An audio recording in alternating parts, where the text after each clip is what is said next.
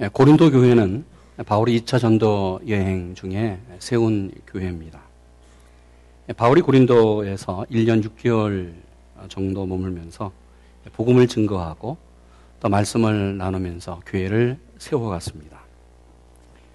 예, 고린도 교회를 보면 참으로 시작이 좋고 아름다웠습니다. 하나님의 말씀이 충만했고 은혜가 충만한 교회였습니다. 성령이 참으로 강하게 일어났던 성령의 역사가 일어났던 교회입니다. 그러기에 성령의 은사를 보면 다른 교회와 비교할 수 없을 정도로 성령이 충만한 교회였습니다. 방언이 있었고 방언의 통면과 예언의 능력이 있었고 또 말씀의 능력이 있었고 병고침의 기적이 일어났던 교회. 참으로 능력이 많은 교회였습니다. 더욱이 예, 고린도 교회가 특이한 것은 성도들이 많이 배운 사람들이 모였던 교회였습니다. 많은 지식이 있었고 또 아주 말을 잘하는 언변이 능한 사람들이 많았던 교회. 그래서 참으로 지식적으로도 훌륭하고 능력이 많고 달란트가 많았던 교회였습니다. 그래서 바울은 이 고린도 교회를 생각하면 늘 하나님께 감사하고 또 고린도 교회 성도들에게 감사했습니다. 그래서 1장 4절에 그리스도 예수 안에서 너희에게 주신 하나님의 은혜를 인하여 내가 너희를 위하여 항상 하나님께 감사하노니 이는 너희의 너희가 그 안에서 모든 일, 곧 모든 구변과 모든 징, 지식이 풍족했기 때문이다. 참으로 좋은 교회예요. 아름답고 능력이 많은 교회였습니다. 여기에 더 좋은 것은 성령의 능력이 날마다 일어났던 교회였습니다. 그런데 바울이 이렇게 감사하고 난 후에 바로 고린도 교회의 문제를 지적하고 있습니다. 1장 11절 보면 내 형제들아 글로바의 집에서 너에게 대한 말이 내게 들리니 곧 너희 가운데 분쟁이 있다는 것이라 이는 다름이 아니라 너희가 각각 이르기를 나는 바울에게 나는 아볼로에게 나는 게바에게 나는 그리스도에게 속한 자라 하는 것이니. 바울이 고린도 교회 사정을 편지로 들었습니다. 참으로 좋은 교회인데 소아시아에서 참으로 많은 사람들이 부러워하고 많은 교회가 부러워했던 교회였는데 고린도 교회에 문제가 일어나기 시작했습니다. 많은 문제가 일어났어요. 이 문제 가운데 많은 이유들이 있어요. 그 중에 하나가 바울이 말한 교회 안에 분파주의가 생기기 시작했다는 것이지요. 교회는 크게 네 파로 분파로 나누었습니다. 이렇게 좋은 교회에 왜 이런 문제가 생겼을까? 고린도 교회가 성장하고 성도들의 숫자가 많아지면서 바로 고린도 교회 성도들은 하나님 중심으로 목회를 해 나간 것이 아니라 인간 중심으로 모여서 인간 중심으로 교회를 운영하기 시작했습니다. 그래서 하나님 말씀보다는 자신의 생각이 더 크기 시작한 거예요. 자신의 생각대로 교회를 움직여 나갔습니다. 아니 이렇게 좋은 교회가 이렇게 성령에 충만한 교회가 왜 이렇게 변질되어 갔을까? 그 이유가 무엇일까? 바울이 1년 6개월 동안 교회에 있으면서 고린도 지역에서 전도하고 말씀을 가르칩니다. 개척교회 그 시절에는 성도들이 기뻐서 주님을 영접하고 밖으로 나가서 고린도 도시에 나가서 사람들을 만나 복음을 증거하고 전도했습니다. 말씀을 배우고 전도하는 것을 최우선으로 삼았어요. 시간이 점점 지나면서 교회가 점점 커지기 시작해요. 사람이 많아지면서 전도에 대한 관심이 없어지고 교회 안에 사람들이 보기 시작한 거예요. 밖에 예수를 믿지 아니하는 사람이 아니라 교회 안에 있는 성도들의 모습들이 보이기 시작했어요. 그러면서 사람들의 관계가 중요하게 여겨지기 시작했습니다. 그러면서 생각해요. 나와 마음이 맞지 않고 나와 생각이 맞지 않으면 저 사람은 우리 파가 아니다. 나오는 뭔가 다른 사람이다.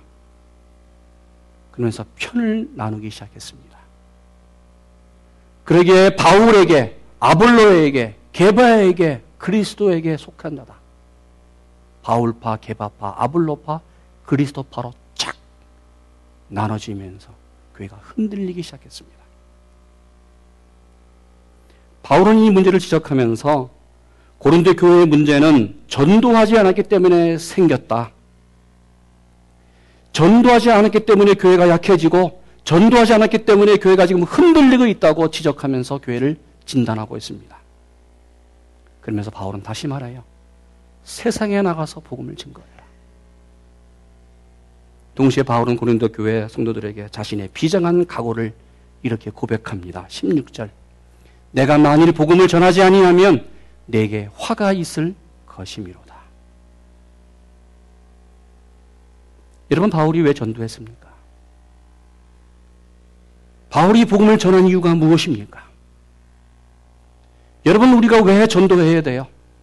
왜 우리 교회가 세상에 나가서 복음을 증거해야만 합니까? 바울은 복음을 전하는 것을 당연하게 생각했습니다. 16절 내가 복음을 전할지라도 전할 것이 없으면 내가 부득불할 일임이라. 만일 복음을 전하지 아니하면 내게 화가 있을 것이미로다. 바울이 말합니다. 내가 복음을 전하는 것은 부득불할 일입니다. 내가 전도하는 것은 당연한 것이다. 그러면서 말합니다. 내가 복음을 전하지 아니하면 전도하지 아니하면 내게 화가 있을 것이다. 오늘 본문이 말하는 부득불할 일 무슨 의미예요? 이 말의 의미는 그렇게 하지 않으면 안 될 일, 그래서 반드시 해야 할 일이라는 뜻입니다. 좀 더 이 말을 쉽게 현대말로 현대말로 해석하고 번역하면 여러분 부득불할 일은 거룩한 부담이라는 거예요. 전도하는 것은 거룩한 부담입니다. 나가서 복음을 증거하고 예수를 전하는 일은 우리에게는 거룩한 부담이에요. 그러기에 거룩한 부담 이 일은 반드시 억지로라도 해야 할 일입니다. 미국 텍사스에서 목회하고 있는 맥스 루케이도 목사님이 있습니다. 이분은 베스트셀러 작가이고 영성신학자이며 정말로 많은 책들을 지금 발간하고 있습니다. 쓴 God Came Near 이 책은 한국말로 나보다 나를 더 사랑하는 주님이라는 책으로 번역이 됐습니다. 이 책은 발간된 지 첫 600만 번 권이 팔려나간 베스트셀러였습니다. 이 책에 이런 내용이 나옵니다. 어느 저녁 어, 집에 갑자기 전기가 나갔습니다. 주인 남자가 캄캄한 집안을 촛불로 좀 밝히기 위해서 양초들이 있는 양초가 모아둔 그 창고 그라지에 가서 양초를 찾아요. 더듬더듬거리면서 양초 하나를 찾고 그 자루를 붙들었는데 양초가 이렇게 말해요. 주인님, 나는 아직 불을 밝힐 준비가 되어 있지 않습니다. 어떻게 하면 더 큰 빛을 밝힐 수 있는지 책을 읽고 있는 중인데 내가 이 책을 다 읽지 못했습니다. 다음에 저를 사용해 주시면 어떻겠습니까? 남자가 이 말을 듣고 그래 그러면 다른 촛불을 뭐 사용하지. 또 더듬거리다가 촛불 하나를 만졌어요. 그런데 이 양초가 말합니다. 주인님, 저는 지금 불을 밝히는 것이 얼마나 중요한지 묵상 중입니다. 제가 아직 묵상에서 깨어나지 않았습니다. 제가 묵상에 깨어날 때까지 좀 기다려 주면 안 되겠습니까? 남자는 이 주인은 다시 그 옆에 나란히 서 있는 네 개의 양초를 발견했어요. 그 네 개 중에 하나를 뽑아듭니다. 그리고 밖으로 나가자마자 네 개의 양초가 일제히 소리를 질러요. 주인님, 우리는 아직 불을 밝힐 준비가 되어 있지 않습니다. 다른 초들이 홀월 탈때 불을 노래, 그 노래를 부르기 위해서 이 작은 나의 빛, 비추게 할 거야. 지금 이 노래 연습을 하고 있습니다. 이 주인이 이 말을 듣고 참 고민하면서 나와요. 아니, 이 캄캄한 밤중에 집안을 밝힐 촛불이 하나가 없구나. 투덜거리면서 나왔습니다. 아내가 이 모습을 보면서 아 여보 당신은 왜 양초를 갖고 나오지 않아요? 남편이 아내에게 양초들이 이야기를 말합니다. 그러자 아내가 화를 내면서 아니 뭐 그런 양초들이 다 어디 있어? 아니 도대체 그 양초 어디서 사왔어요? 남편이 생각해 보니 이 양초들은 모두 건너편 마을에 문을 닫은 교회에서 사왔습니다. 그제서야 부부는 양초들이 왜 그러는지 그 이유를 알았습니다. 백솔루 케이드 목사는 이 책에서 계속해서 현대교회를 진단하면서 이렇게 말합니다. 세상에 하나님의 불을 밝히기를 거부하는 교회, 세상에 나가서 복음을 증거하기를 거부하는 교회는 문을 닫을 수밖에 없다. 주님이 주신 사명을 포기하고 하나님의 자녀로 살기를 살기를 거부하는 성도는 하나님으로부터 버림을 받을 수밖에 없다. 여러분, 하나님의 능력에 붙잡아 붙잡혀서 성령의 능력으로 밖에 나가 세상에 나가 복음을 증거하는 여러분 되기를 축원합니다. 종종 전도합시다. 전도해야 합니다. 나가서 말씀을 증거하십시다. 말하면 많은 분들이 말해요. 뭐 억지로 할 필요 있습니까? 아, 우리가 행복해야지 나가서 복음을 증거하지요. 좀 자발적으로 할 수 있는 기회를 주십시오. 맞는 말이에요. 그러나 분명히 성경은 말씀합니다. 전도는 즐겁지 않아도 해야 될, 부득불해야만 되는 우리에게는 거룩한 부담입니다. 여러분, 전도가 즐거워서 하는 것이 아닙니다. 바울이 고백한 것처럼 우리가 하기 싫어도 해야만 하는 것이 전도이고 나가서 저 세상에 나가서 말씀을 증거하는 것입니다. 그러기에 전도는 언제나 우리에게는 거룩한 부담이에요. 사도 바울도 기쁘게 전도했습니다. 열심히 나가서 소아시아에 로마까지 가서 복음을 증거하고 수십 년 동안 복음을 증거하며 전도하는 삶을 살았습니다.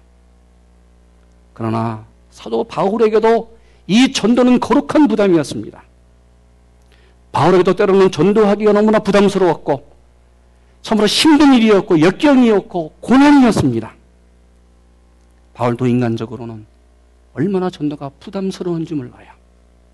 그러기에 바울이 자기 스스로 고백한 내용이 있어요. 내가 복음을 전할지라도 자랑할 것이 없으면 내가 부득불할 일임이라. 만일 복음을 전하지 아니하면 내게 화가 있을 것이미로다. 여러분 바울이 어떻게 전도했습니까? 바울이 어떻게 전도했을까? 바울은 스스로 종이 되었습니다. 우리 19절 같이 있습니다. 내가 모든 사람에게 자유하였으나 스스로 모든 사람에게 종이 된 것은 더 많은 사람을 얻고자 합니다. 우리가 아는 것처럼 바울은 대단한 사람이었습니다. 주님을 만나기 이전에 바울은 가말리엘 문화 생도였고 그는 유대의 귀족 베냐민 지파 출신이었습니다. 가말리엘 문화생이라고 한다면 이것은 출세의 바로 지름길이었습니다. 세상적으로 명예와 지식과 학문, 당시에 바울을 따라갈 사람이 없었습니다. 더욱이 바울은 바리스파 가운데 바리스파 사람이었어요. 그는 사내들인 공유에 지금으로 말하면 70명으로 구성된 유대의 상원 의원이 되는 바로 가장 빠른 지름길을 갈 수 있는 총망받는 젊은이였습니다. 그런데 바울은 바로 복음을 증거하기 위해서 자신이 갖고 있는 모든 권리를 포기합니다. 자신의 자유를 포기합니다. 그리고 스스로 종이 되었습니다. 왜요? 왜 바울이 이렇게 좋은 권리와 좋은 환경, 그 모든 것을 포기하고 종이 되었을까? 그것은 더 많은 사람을 얻고자 하기 때문에. 더 많은 사람에게 전도하고 더 많은 사람을 주님에게 인도하기 위해서 그는 포기했습니다. 당시 로마 시민권은 대단한 능력과 파워가 있었습니다. 요즘 미국 시민, 그 미국, 미국 시민권이 좀 파워가 있지요. 당시 로마 시민권은 미국 시민권은 비교가 되지도 않아요. 얼마나 파워가 있고 능력이 있는지 몰라요. 로마 시민권자가 되려면 반드시 로마 시민권을 갖고 있는 사람에게서 태어나야 돼요. 로마 사람이어야 돼요. 그러기에 당시 세계를 지배하고 있던 그 로마 시민권이 된다는 것은 하늘에서 별다는 그러한 어려운 일이었습니다. 특별히 지배를 받고 있는 이방인이 로마 시민권을 얻으려면 로마 군인에 대해서 전쟁에 나가서 큰 공을 세워야 돼요. 이것도 못하면 엄청난 돈으로 로마 시민권을 사야 됩니다. 그런데 바울은 태어날 때부터 로마 시민권을 갖고 태어난 사람이에요. 이렇게 특권을 갖고 있었던 사도 바울이 바로 자유한 사람이었습니다. 그런데 바울은 복음을 증거하기 위해서, 전도하기 위해서 이 자유한 것을 내려놔요. 포기해요. 내가 모든 사람에게 자유하였으나 스스로 모든 사람에게 종이 된 것은 더 많은 사람을 얻고자 합니다. 여러분, 우리가 전도하려면, 복음을 증거하려면, 내가 먼저 내 기득권을 내려놔야 돼요. 내가 하고 싶은 말을 다 하고, 내가 얻고자 하는 일을 다 얻어내고, 내가 하고 싶은 일을 다 하고 난 후에 전도는 불가능합니다.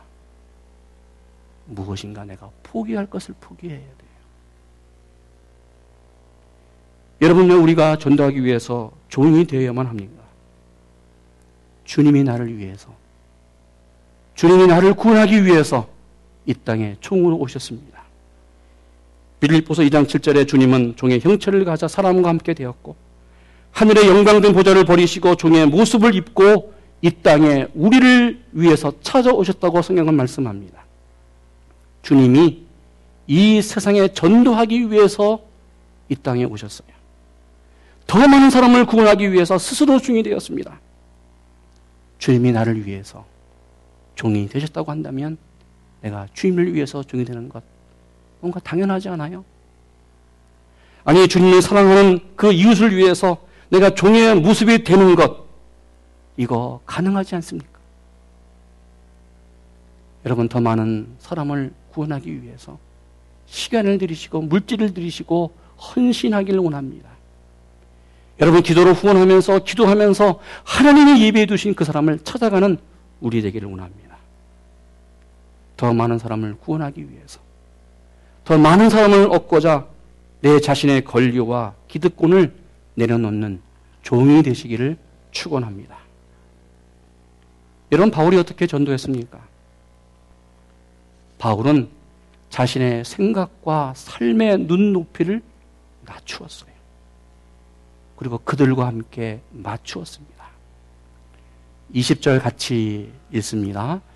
유대인들에게는 내가 유대인과 같이 된 것은 유대인들을 얻고자 하며 율법 아래에 있는 자들에게는 내가 율법 아래에 있는 아니하나 율법 아래에 있는 자 같이 된 것은 율법 아래에 있는 자들을 얻고자 하며 율법 없는 자에게는 내가 하나님께 율법 없는 자가 아니요 도리어 그리스도 율법 아래에 있는 자나 율법 없는 자와 같이 된 것은 율법 없는 자들을 얻고자 합니다.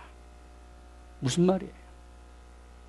바울은 전도하기 위해서 더 많은 사람을 구원하기 위해서 율법에 매여 있는 유대인들을 위해서는 율법 있는 사람처럼 행동하고 살았습니다. 반대로 율법을 전혀 모르는 이방인들을 위해서는 율법 없는 사람처럼 행동하고 살았습니다. 오늘 바울이 고백한 이 모습을 보면 뭔가 좀 바울의 삶이 맞지 않아요. 이중 인격자 같아요. 이럴 때는 이렇게 살았고 저렇게는 또 저렇게 살았고 마치 이중적인 행동, 마치 줏대 없는 신앙인처럼 보였습니다. 그러나 바울에게는 무엇보다 한 사람의 생명을 살리는 것이 너무나 중요했습니다.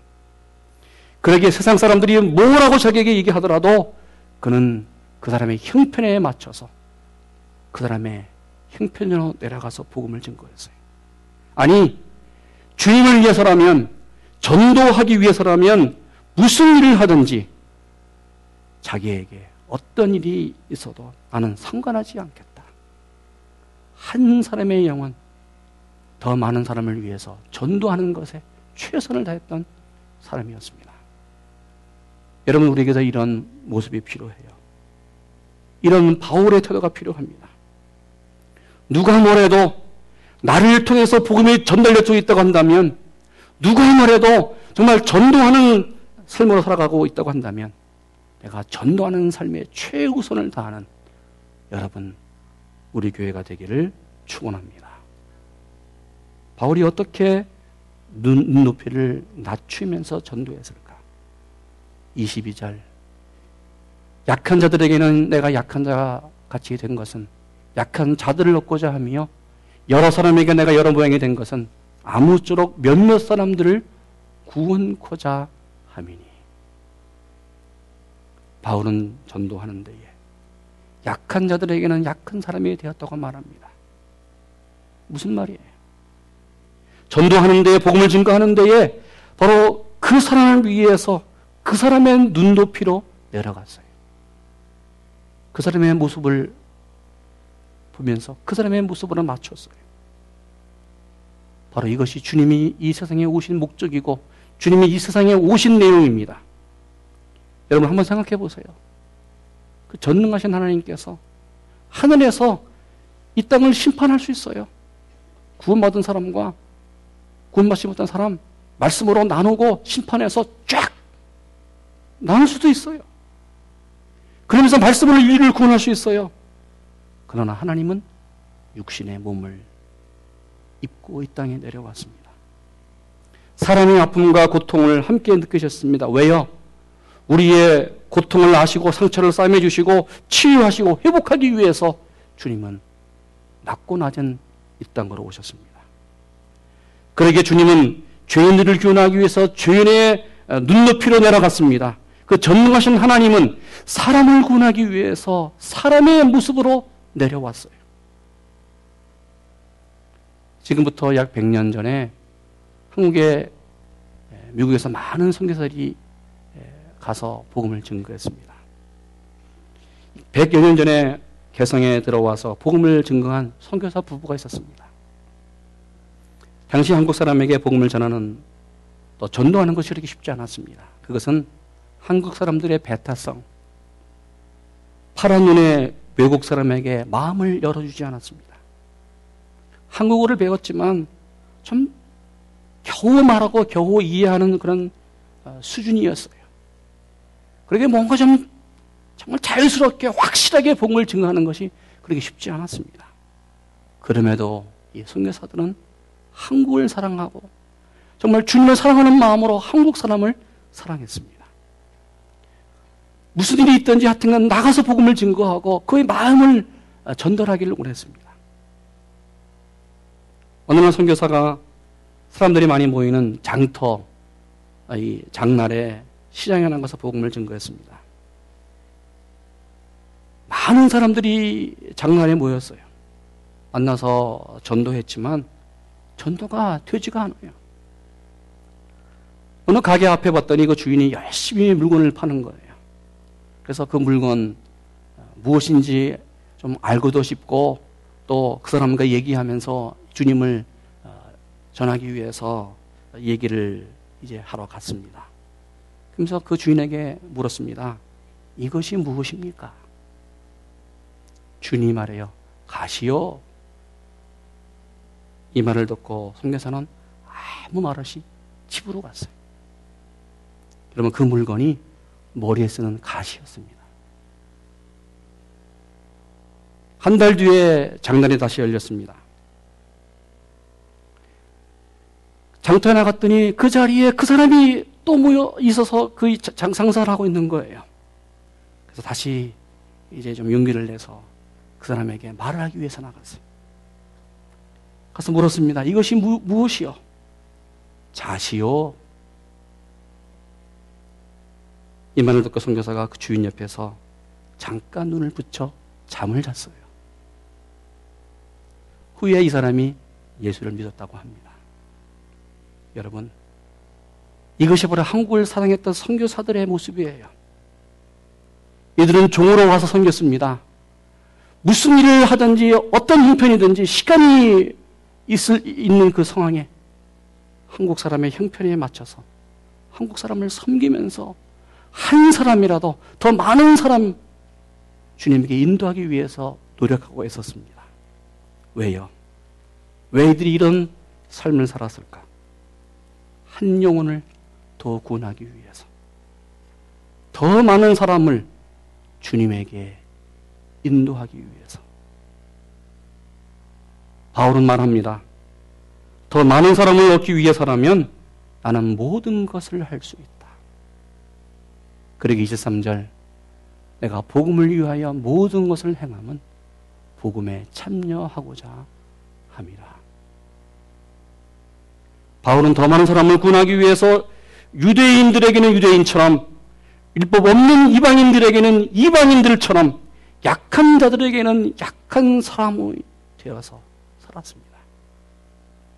그러기에 바울의 삶 자체가 복음을 증거하는 삶이었고 바로 복음에 참여하는 삶이었습니다. 여러분 전도가 무엇입니까? 전도는 내가 만난 예수님을 전하는 것입니다. 내가 만난 예수님이 어떤 분인가를 말해주는 것입니다. 내가 예수님을 만나 어떻게 변화되었고 그 예수님이 어떤 분인 것을 눈으로 우리의 삶으로 보여주는 것이 전도입니다. 바울 자신이 예수님을 만나 예수님을 전하고 예수님을 보여줬습니다. 그러게 바울이 말해요. 내가 복음을 위하여 모든 것을 행함은 복음에 참여하고자 합니다. 사랑하는 여러분, 2012년도 한 해 우리 모두 복음에 참여하는 여러분 되기를 축원합니다. 정말 우리 교회가 부득불할 일, 거룩한 부담이라고 하더라도 일을 감당하면서 바로 이것이 복음에 참여하는 참으로 귀한 하나님의 놀라운 일인 것을 날마다 날마다 여러분 참여하면서 하나님의 기적이 일어나는 우리 교회와 여러분 되시기를 주님 이름으로 축원합니다. 기도하겠습니다. 내가 복음을 위하여 모든 것을 행함은 복음에 참여하고자 합니다. 내가 복음을 위하여 모든 것을 행함은 복음에 참여하고자 합니다. 내가 모든 사람에게 종된 것은 더 많은 사람을 얻고자 합니다. 더 많은 사람을 얻고자 우리가 낮아지고 주님을 사랑하는 한 사람 한 사람 되게 하여 주시옵소서. 예수님의 이름으로 기도했습니다. 아멘.